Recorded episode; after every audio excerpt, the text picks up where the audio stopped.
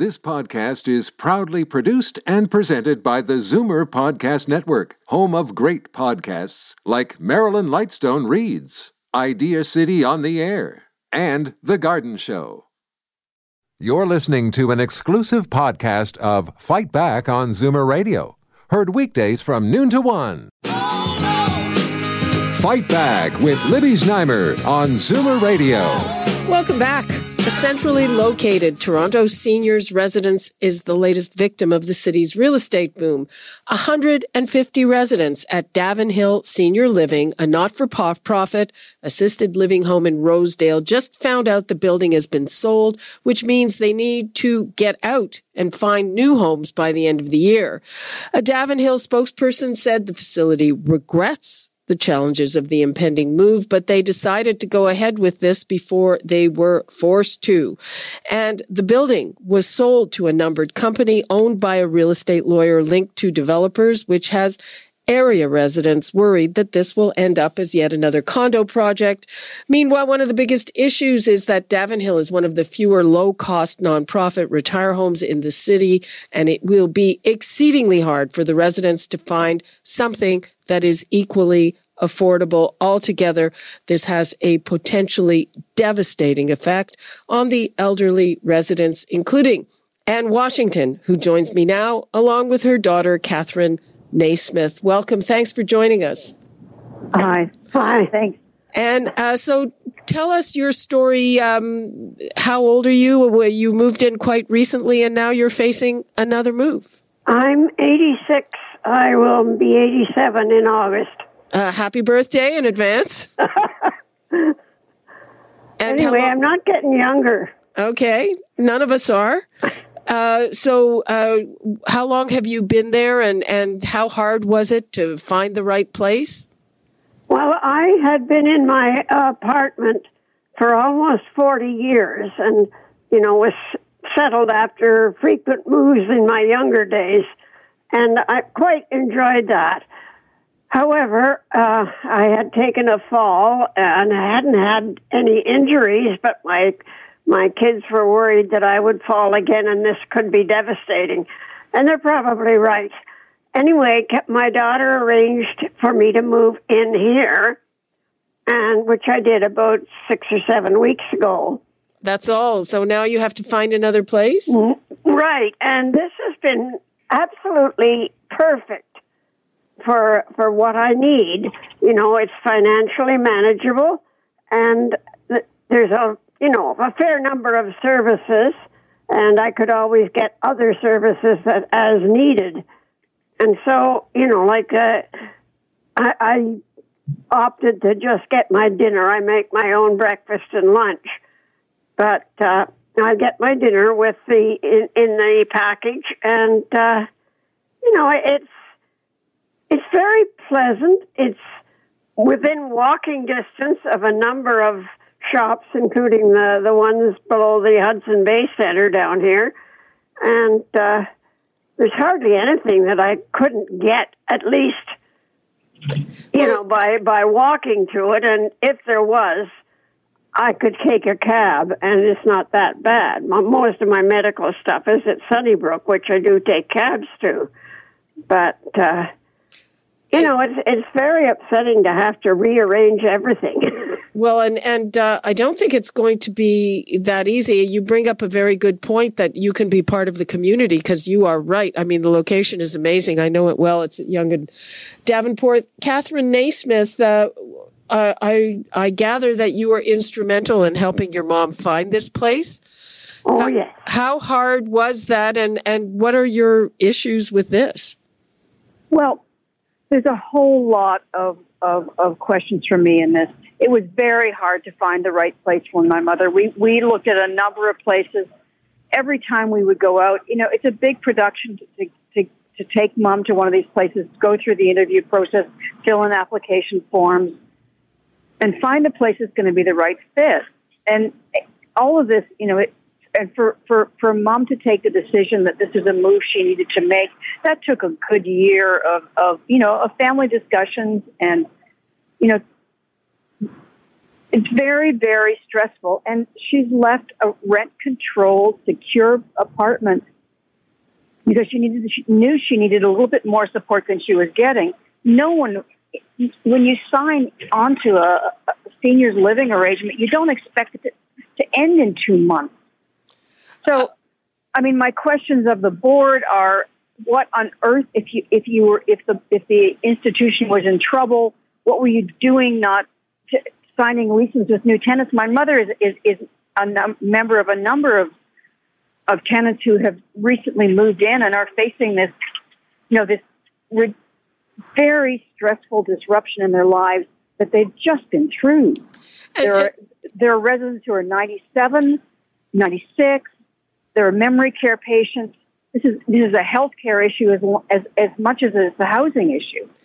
Well, uh, and you were saying that that this, and it's clear from the statement uh, by the board that that this place was in financial difficulty, and I'm kind of scratching my head. If it's an affordable place, right uh, in a perfect location in Toronto, how could that even be? I can't comment on that. I have no idea. I mean, it, we just we when we when we went in there, we just fell in love with the place, and and we just knew within a a few minutes of being in the in the building with with the you know the sales manager, marketing manager, who's just a his his his 98 year old mother was a resident in the building. I mean, that speaks volumes for for the kind of place it is. Um, so sorry, you've so, been. So I, I, I can't understand that, that, I mean, what I was told last night by a, by a, a board member who contacted me, just reached out to to share, you know, what what he could. That he said they've been running deficits for years. Um, they're struggling with changing building standards. Uh, you know that has resulted in, in, a number of expenses, and they have a you know a high vacancy rate, which I just the vacancy rate thing I just can't believe. Uh, I mean, my, I have nothing but good things to say about it, and I'm sure everybody else who's there says the same thing. I, you know, the food is the food is better than Belmont House down the road, which is twice the price. Uh, before we uh, let you go, I mean, you've you've recently been looking around. How difficult do you think it's going to be to find another place for approximately the same amount of money with the same services? I I can't answer that question. I mean, my, my the first forays back into the into the market aren't promising, but more more. The, I mean, the money. You know, the family can pool their resources and maybe find some extra money. But I mean, the amenity, the the kind of culture of the building, the the respect for the residents. My mother says that nobody calls you dearie. That means a lot to people. Amen. Amen to that. You know, the the there's it, it, it's just the culture of the place is so lovely. It's just tragic, and I, you know, I just can't imagine. I mean, I, my sense is that the, the that this has taken everybody, the councillor, the politicians, everybody off guard. If this was coming up, why wasn't there more calls for help? And, and and you know to find a solution to keep to keep people in their homes before before the, the board decides that they're just they're just getting out. Okay, uh, I'm going to quickly bring in Councillor Mike Layton. Hi. Councillor Hi, Layton. Mike. Hi. Hi. So, is there anything that can be done about this from your point of view? Well, on the city side, it's not clear that there is anything we can do. There, they they operate under um, the two provincial acts, and so they're not there, there's no relationship with the city in that regard. Now we have tried to do once an application comes in for some kind of redevelopment, a major uh, a major overhaul of the building. That's when the city can typically be engaged. But so long as they're uh, that that they're following their responsibilities under the uh, the the uh, Residential Tenancies Act and the long term uh, long term care home and homes act, then there's there's really not a role for the city. Having said that, uh, we have notified our long-term care staff, who the city does operate kind of a handful of uh, of, of long-term care facilities. So not really not the same type of facility, but really for people that need a high level of care, uh, which some of the residents would. Uh, we've notified them and, and had them reach out to the operator and to the people that are doing the relocation effort or that are have been hired to do the relocation effort, so that they so, so that they know there's an option there. It might not be the right fit for many of the residents, but we want to make sure we're offering what we can. Now, on the other side is we should be doing more. Like, you know, we don't want to be putting people through this. When we have people living in uh, single room occupancy rooming houses, we have improved our policies at the city to ensure that if a developer comes in and tries to replace uh, a single room occupancy with some with some high end, expensive luxury uh, condominium, that they have to replace those units. They have to replace those low income units. Now, interesting. Uh, I mean, I'm just. Uh, I I also want to get to Lisa Levin in a moment, uh, but I would think there's something that you could do with zoning. No. Well, we don't active. We, we, we respond to, to, to rezoning applications as they come in. And so if they were to come in to try to rezone the property um, or to redevelop on the property, then we would have an option. But we don't have a, uh, a rezoning application in front of us. So we're not able to really execute what we normally would with residential uh, rental units of low that, that are comparably lower income, which is try to ensure that there's a relocation package available and there's a right of return. That might not be possible in this case, or even something that's desirable in this case, because people would be moved out uh, for, for for a time. But that's if a residential uh, if a redevelopment application is in front of us, and there is not at this time. I'd like to bring in Lisa Levin, the CEO of AdvantAge Ontario. And uh, Lisa, thanks for joining us first. You're welcome, Libby. So, what are we losing here, and what it, was it? What is it going to be like to find a comparable accommodation? There's a real gap in our system in Ontario in terms of supporting seniors because you either have to go into a long-term care home, which is typically government subsidized and fairly institutional, or you stay at home with home care and there's often not enough, or especially if it's publicly funded um, and you can't afford your own, or you go into retirement housing, which is what we're talking about here. I believe that Davenhill is a retirement home, uh, which is nonprofit, but you know pretty much privately run with no government assistance whatsoever. And most retirement homes are prohibitively expensive for seniors. Rents typically start at around 4500 a month for a very small room, whereas Davenhill was very affordable. So uh, the problem is is that we need to build up more capacity in our system to have more alternatives for seniors who don't who aren't ready to go into long term care, but who don't have enough support at home. And uh, do you think that such a thing exists, uh, e- even anywhere around this area, an affordable seniors residence? Well, what exists is something called assisted living or supportive housing, and what that is is it people can stay living in their own homes, and they have wraparound support with personal support workers, some nursing, and other supports, some recreation in a couple of minutes. Uh, we'll be stopping in Gravenhurst. Oh, uh, okay. I think yeah, that's a little bit of interference there. Okay. So, um, so we need to have more of those housing models, and the last government didn't provide any new funding for it. This government is talking about it, and it's very encouraging because we need to do that. In the case of uh, Miss Washington, she it sounds like she could have stayed in her rent control apartment if she had more support. Um, and Washington, uh, what do you propose to do now?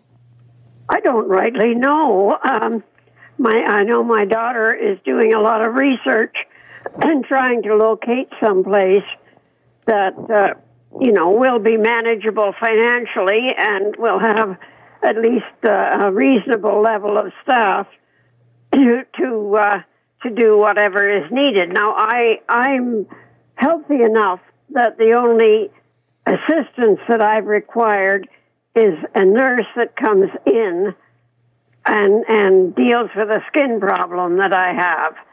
And uh, so far, that has been all of the uh, the medical assistance that I've needed. But I'm not getting younger, and, and it's quite conceivable that I would deteriorate, and especially if I if I have to move from here where I'm comfortable into something else, and heaven only knows what that will be. You know, who who knows what that will do to my general health and to my, you know, like I I figure I've kept my sense of humor so far, but this is eating away at the edges of that, and I you know, like I figure if I lose my sense of humor, I might as well get into a box and get buried. Well, well, uh, I, I, I hope that you are, are able to keep uh, your wonderful attitude up. Are, are you sorry that you gave up your apartment? I wasn't until this started, and and now you know, like I, I having done all of the the you know, the shifting that needed to be done. And I didn't do it, the kids did it for me. But it, you know, like sorting out what I could take with me, what would fit in here, and and all of that sort of thing. And what did I have to leave? And and you know, the, the, we we threw out an awful lot of stuff. I think one of the tenants in the building actually acquired a house full of furniture. but, because every time they took something down to the street for disposal, it disappeared within ten minutes. Well, that's that's that's good. Uh, we're running out of time, so uh, Lisa Levin, what would you like to leave us with? Well, I think that this really calls for the need for a broader range of housing options for seniors in Toronto and in the whole province, so that they're not left to you know the mercy of homes that may be having issues of financial issues, or maybe in some cases where a home just chooses to sell because it's not profitable. And with the, you know, real estate market being the way it is in Toronto. So we really need to have other options out there. And Councillor Mike Layton, what would you like to leave us with? Well, look, it's this is happening all over the city to people from every background and every age group and every economic position. And if we continue down this path, more people are going to be facing uh, what Miss Washington is facing. Uh, we, uh, like it's been said, we need more housing options. We need more supports going to those who need it. And in this case, uh, and in many cases, we need to change the structure so making money off housing isn't the only motivator for people. Uh, we we need to get away from that model, or we're only going to see it happen more and more, and and housing go to the highest bidder. Okay, uh, we're basically out of time. This is a really important story. We are definitely going to be following up on it in the days and weeks ahead. Uh, thank you so much, Anne Washington, for sharing your story. And thank you to Lisa Levin and Councillor Mike Layton. You're listening to an exclusive podcast of Fight Back on Zoomer Radio, heard weekdays from noon to one. You're listening to an exclusive podcast of Fight Back on Zoomer Radio, heard weekdays from noon to one.